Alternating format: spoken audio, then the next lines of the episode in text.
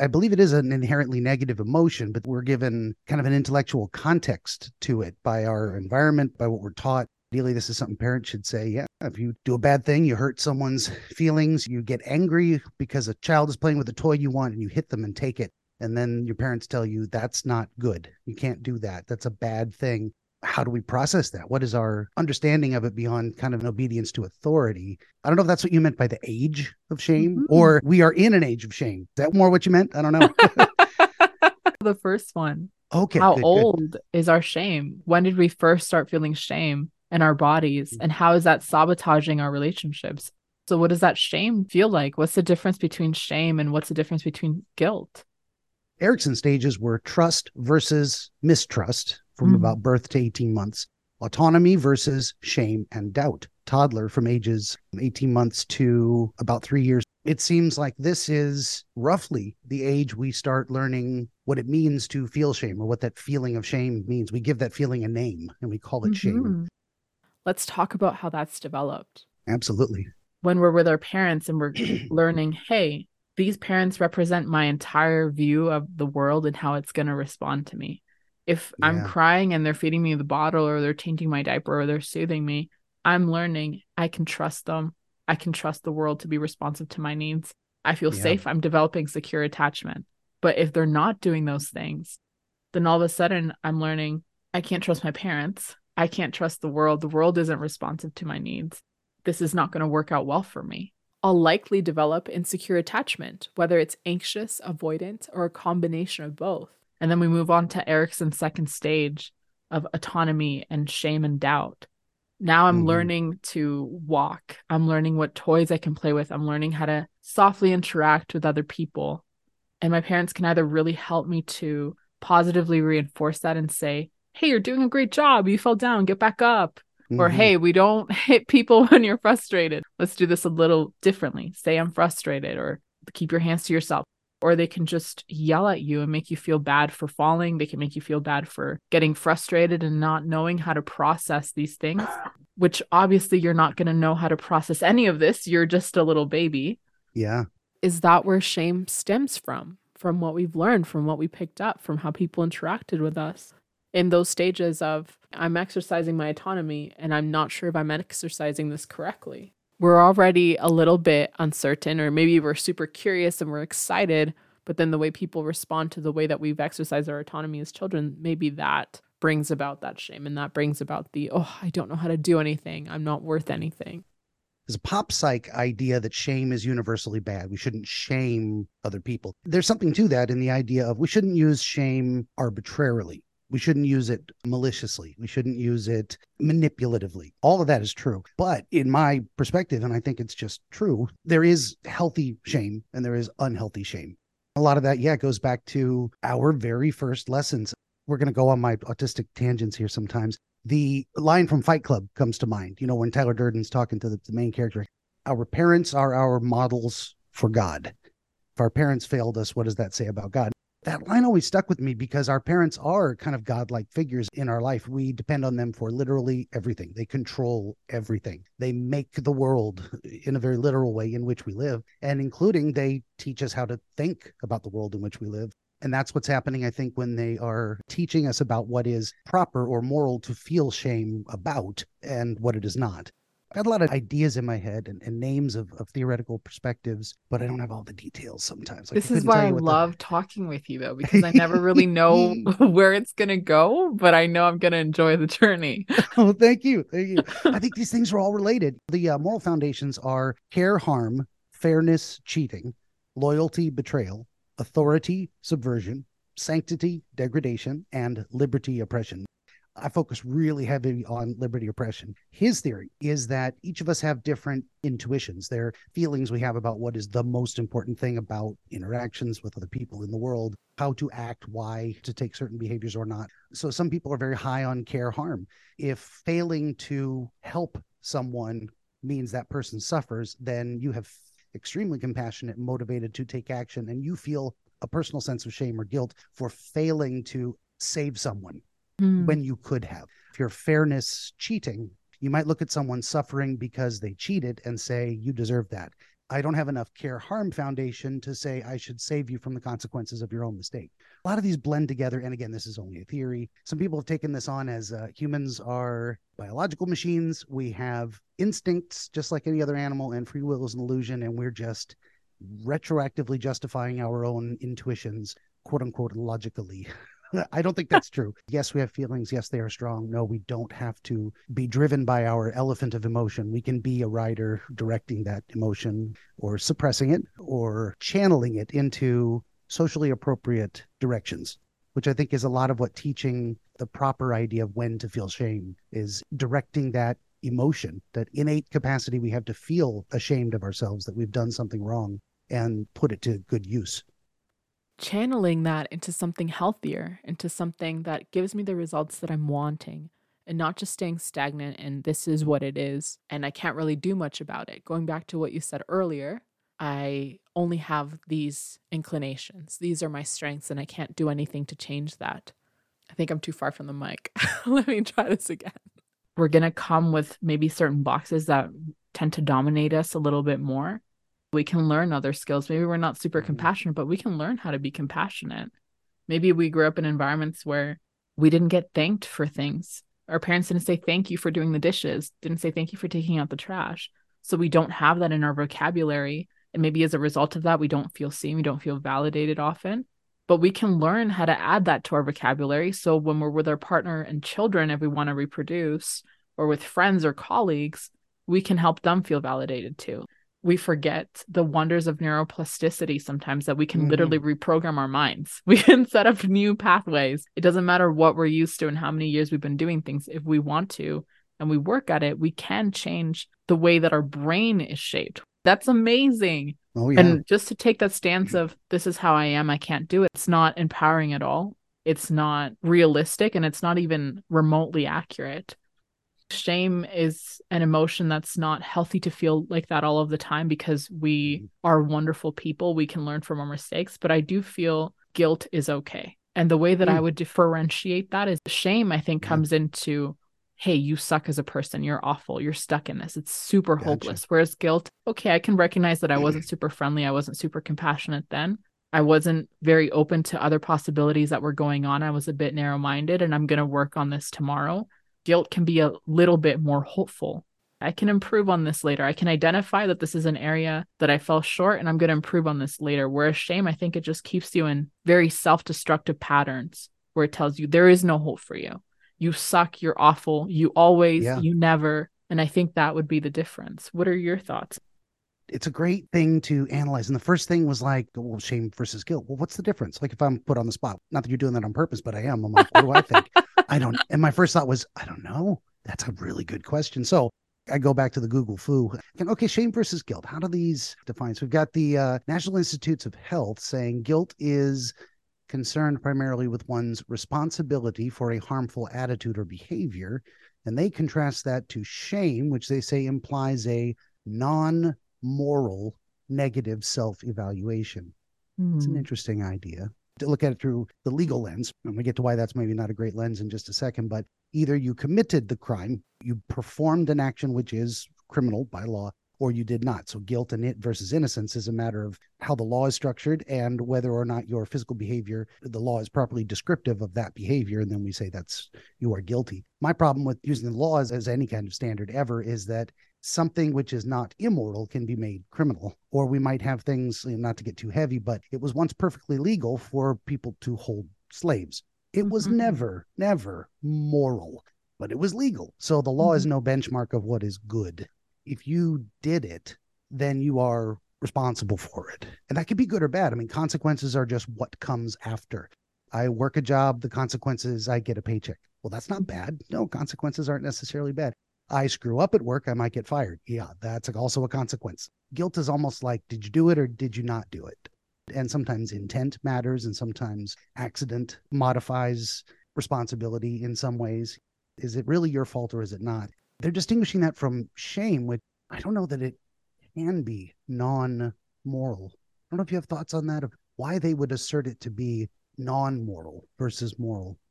That you're being super unkind with yourself mm. and holding yourself maybe to things that aren't true. Sometimes we have such unrealistic expectations about who we need to be, who we are, that it's not healthy at all. Whereas guilt, it's more of, hey, let's take an honest analysis here of what you did and what happened and how that affected other people, how that affects how you feel, and what you can do to improve. And the crazy thing with guilt and with shame is that it only happens according to our level of cognizance and self awareness.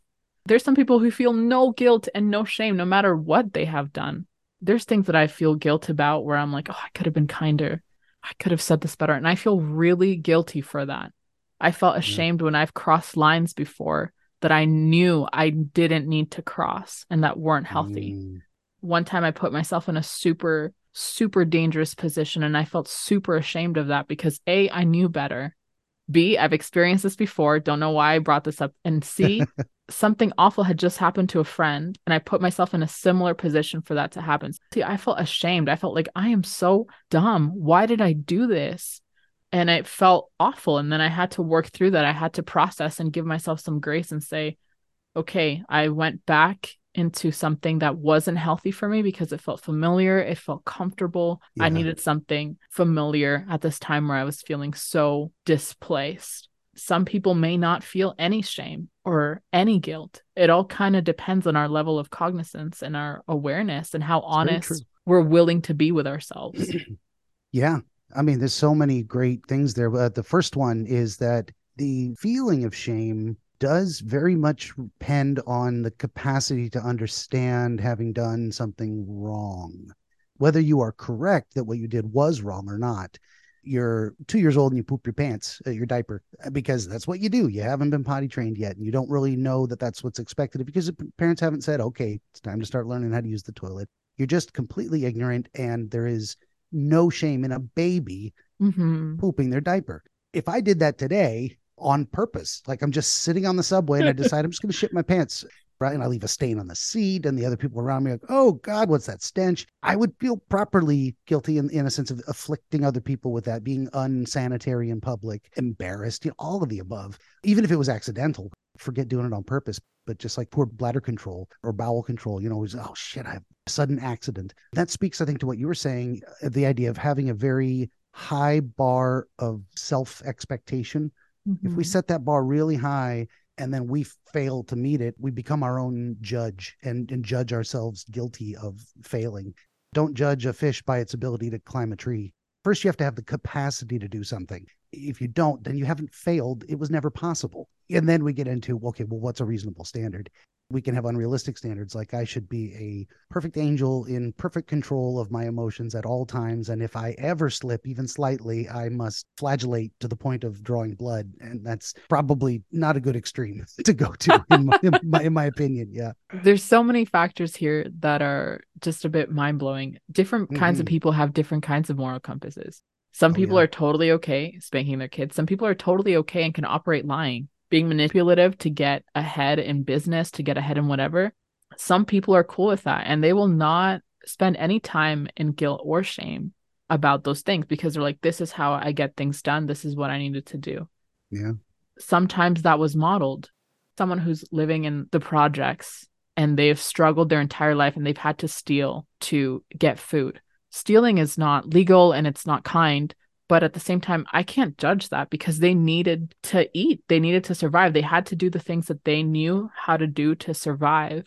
And that's where a lot of that self-compassion and understanding comes in. Okay maybe i grew up in a system where there were certain things that i needed to do to survive. Those were adaptive behaviors at that time. But then later on the kind of person that i want to really be the kind of relationships that i want to have do these behaviors actually help me do that or are they now maladaptive behaviors? Are they now helping sure. me get the opposite of what it is that I really want? Oh, yeah. So everyone has to be their own judge. What is your moral compass? Where do you stand? What is right and what is wrong for you? And then how does this affect your relationships? If we want to have these amazing, fulfilling relationships, how can we get that without processing our shame, without really reassessing where is my moral compass? What kind of person that I want to be. That's the magic, isn't it? It's like, what's the golden mean? What's the proper proportion of accepting responsibility and feeling proper shame? Oh, I fucked up, you know. to take accountability for that to say yeah. hey i made a mistake here what am i going to do to fix this without getting shut down without being like oh it's worthless to try now but to actually mm-hmm. want to move forward how do you think that does play out in our relationships yin yang is probably my i call it the original name for god. The totality of things that everything contains its opposite and it all works together and more of one is less of the other and that kind of thing. So we've got healthy shame and and unhealthy shame and how to tell the difference. A lot of it yeah we rely on our parents. Again there's a dichotomy of that too. How well did they teach it and how well did we listen? So and there's things we absolutely should be properly ashamed of. Certainly when we've done harm or failed to live up to our own standards assuming they are reasonable we've long had these questions. I mean, who's if you have two people who disagree about something, well, I feel like you're wrong. Well, I feel like I'm right. Okay, well, which one do we choose? I think that might be the reason we invented religion, so to speak, to try and answer those questions. I don't know if that gets anywhere near what you were looking for. I wish I had all the answers. I mean, uh, my answer would be uh, the non-aggression principle. Don't hurt other people. Yeah. I love that. That's just so simple. Don't hurt other people. Just be kind to them. Well, and then there's the the yin yang of it, which is do no harm, and take no shit. You're not obligated to be a doormat to avoid harming someone. Yeah, if they're trying to kill mm-hmm. you, you get to shoot them. You do. Libertarianism never, is not a religion of pacifism. I never ever understand in movies when yeah. they have the kill shot to someone who's literally just betrayed you, and the guys are like, no, we're gonna fight this out with my hands. I'm like, literally shoot him and go. Always bugged me about, say, the 80s slasher films, Michael Myers and what down. They knock him down, he's impaled on the pitchfork or what. I'm like, cut off his head. What are you waiting for? Don't run, finish him. Oh, I, I hated that. And it wasn't even that the movies weren't scary, they were infuriating. They were like because they don't make logical sense. Don't split up to search the house. Don't go in the basement. Always cut off the monster's head. These are basic, basic horror things. Close the know. door behind you. Lock Always it. Close, lock it. Yes. All of my friends are missing. I'm going to take a shower. No. what are you doing? Idiots. That drove me crazy. It's, it's spooky tober. So it's time for scary movies, huh? Something you said earlier that I really mm-hmm. liked. You know, when people are perceiving things two different ways, how do you know which one's right? What way's actually accurate? Yeah. I think there's a space where we can hopefully come together and understand hey, you're perceiving this event completely differently than I am. And I think that's okay. Not in the cases where people are intentionally trying to gaslight you or trying to manipulate your perception of things. Yeah, but two people could be at a party. One person could have so much fun at that party, and another person could be like, that was a really lame party those things are true for those people, but they're not trying to do anything to manipulate anyone else's perception or control anyone else's perception. True. I think maybe that's the line understanding, hey, we're two different kinds of human beings and we're just perceiving this completely differently. But I want to speak in relationships to the part that, hey, this is hurting you. How can I help you with that? How can I maybe modify sure. my behavior so that this is no longer affecting you so negatively and so that our relationship can be more harmonious? Yeah. The example of parties is great because I'm I'm the kind of guy that's like, I appreciate the invitation and I'm not coming. Uh, because if I'm at a party, no matter how much I love all the people there, I want to go home. For me, there's a tremendous amount of stress with people around me and eye contact with everybody and managing emotions and relationships and mm. conversations. I'm like, I would just rather no, thank you. You know, nothing, nothing wrong with that. If you are a very extroverted social butterfly and you, God, you just love every second of it and it, it crushes your heart to have to leave the people you love the most, I get it. I don't feel it, but I get it. I'm the opposite way of like, if I have to interact with one more person today, I'm going to scream. You know, if I, if I have to look someone else in the eye and and have a conversation, it's just going to overwhelm me. And it's great talking to you, and especially in this format. I love these um internet meetings. You know, we just pop on, we have a chat, and we're, we're done. Off. It's good. Yeah, yeah, yeah, And then it's good. no. We say thanks for your time. Goodbye. I was never here. oh, but that gets to yeah, and that's okay. So speaking of like, how do we tell? My solution to that, and this is just for me, is that I've narrowed it down to, as far as I can tell, that non aggression principle side of things. I don't use force against people. I don't try to defraud people with lies, and I don't try to coerce people with threats of violence. Erikson has this last final stage where it's integrity versus despair. When you get to age 65 and you're just kind of reminiscing on your own life and you're just saying, hey, am I honest to who I know that I really am? Or do i feel a lot of despair around that did i waste my life how am, am i going to reconcile things before i die yeah. and even if you're not a religious person and it's not like I don't care how I'm going to meet my maker. I, I feel great. It's just like, hey, before I die, before I don't get any more opportunities to correct the behavior, to create the reality and relationships that I wanted, how am I reconciling that with everything that we've talked about today? Some thoughts that come to mind with that are just how does my integrity play a role in my relationship? How does that help the relationships? How does that help me be who I want to be? And how does shame just destroy that? Shame doesn't allow us to really look at what it is that we're doing because it's such an uncomfortable emotion. Oh, if yeah. shame is, we're defining it as, hey, you're an awful person, everything about you is wrong, you've really messed up real bad, you're worthless. We are not going to want to feel that or look at that. So it's not going to invite self inventory or self assessment. Instead, it's going to say, hey, don't worry about this. Let's sweep this up under the rug. This did not happen. And that affects yeah. our integrity. And that affects the people's ability to rely on us, to trust us, to know, hey, this is a partner that I love. This is a partner I can count on. Unprocessed shame, I think the worst thing that it does for us is that it alienates us from who we are and it alienates us from the people we want to have relationships with. It mm-hmm. alienates us from having the kind of quality of life that we actually really want to have. Negative emotions, if we go with the uh, evolutionary psychology lens, negative emotions just like pain evolved for a reason. Pain evolved to let us know, hey, your physical form is damaged. If you do not attend to this injury, you will die. You will not reproduce evolutionary advantage. You know, the fact that we can feel pain. And that goes for our psychological states of mind. Anxiety is there is the perception of some immediate danger therefore you must pay attention and it and anxiety it heightens our uh, you know phys- phys- sympathetic nervous system physiological response all that good stuff and the same goes with you know fear and shame if all you're doing is sitting in those feelings in a way that stagnates us, trapped in a pit of despair and feeling nothing but intense shame, you're not doing anything to make anything better. What I say about these negative emotions is that it's okay to have them. Of course. You can't avoid it, but you have to do something with the negative emotion. You have to use it as motivation to change. If you have anxiety, there's probably something you're not addressing or attending to that you could be doing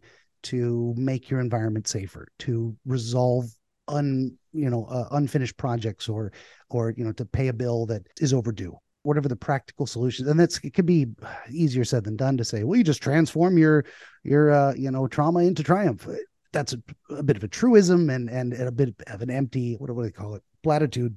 But that is actually the secret too. It's like if you're sitting in shame and it's ruining your day and all you can do is wallow as they say in, in that misery and self-pity that's wasted energy. You got to take that and transform it into something. You got to say i don't want to feel this way. I'm going to use this negative emotion to motivate change. Mm-hmm. and as mm-hmm. long as the negative emotion emotion is serving a useful purpose it's okay. It's when it's completely absent when it should be there or it's overwhelming to the point of causing that uh freeze portion of the fight or flight. You know, mm-hmm. sometimes you want to fight, sometimes you want to run away. These these actually can be good things, but what you don't want to do is nothing, unless that's the right thing to do. This I'm contradicting myself here. Sometimes the right thing to do is nothing.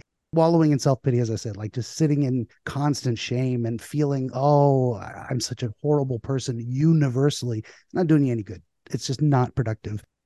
Back when I was, I think, 17 and suicidal, Mm. I'll have to maybe fact check that because I'm really bad with dates. But there's a point in my life where I was suicidal. I just was stuck in this loop of complete despair.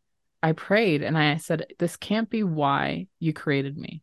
If there's a God, that's how the prayer went. Hey, God, right. if there's a God and if you're real. God, if you exist, yes. this can't be why you created me. To just feel like I'm on a black abyss in a hamster wheel at the bottom of an ocean somewhere in a black hole. Mm-hmm this can't be it. And I remember feeling, hey, go to Peru, see where you came from, learn who you are, learn to be grateful for things that you have. Super interesting mm. thing for God to say to someone who's suicidal and depressed. Learn to be grateful for the things that you have. I did that and I had to go and kind of figure what can I do? This is where I am and this sucks. This feels awful. So awful. I want to end everything right here.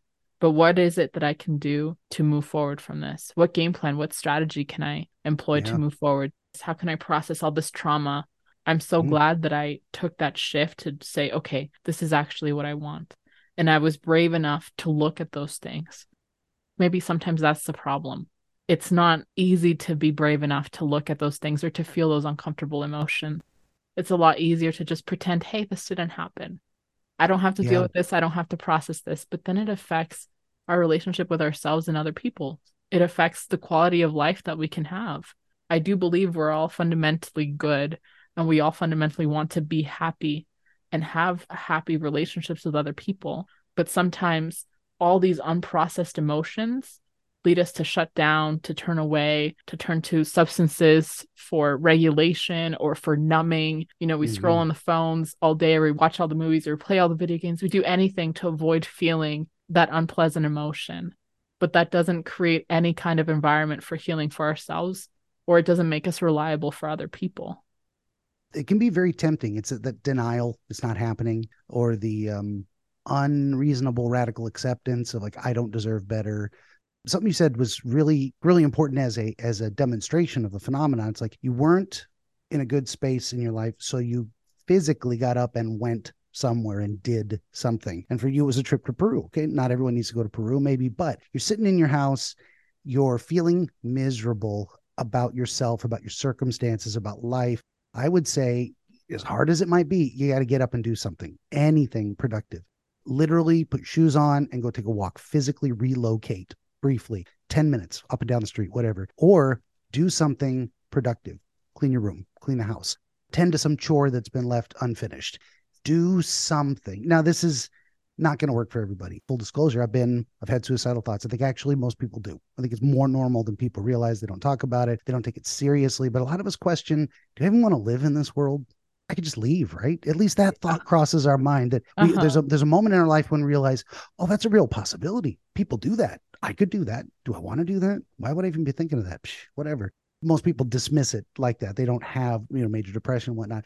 Try and make some behavioral changes. Be more active. Take care of some problems. Uh, simplify your life. Get away from people that are bad for you. A lot of different things you can do behaviorally. That's the cognitive behavioral side. And then if that doesn't work yet, you probably want to look into the psychiatric side of things.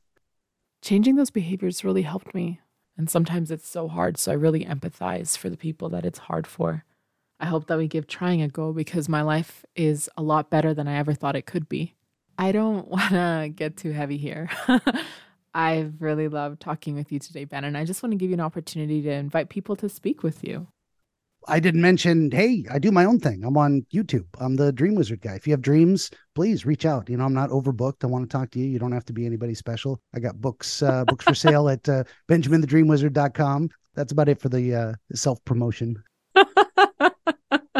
Thank you so much for coming on today, Ben. My last question if you could invite people to do one thing, just one simple thing to improve the quality of their lives, their daily experiences, and the quality of their relationships, what would it be? Touch grass. I mean, now that's the meme, but it is true. Get outside, turn the phone off for a minute, get away from the TV and the news and the 24 7 propaganda and the stress and the strains. Get outside and do something. Get a hobby, go for a walk, touch grass, you know, it can mean a lot of different things. It's definitely get offline. We do need exercise. You want to stretch your legs. Our bodies are made to move. It'll help you poop.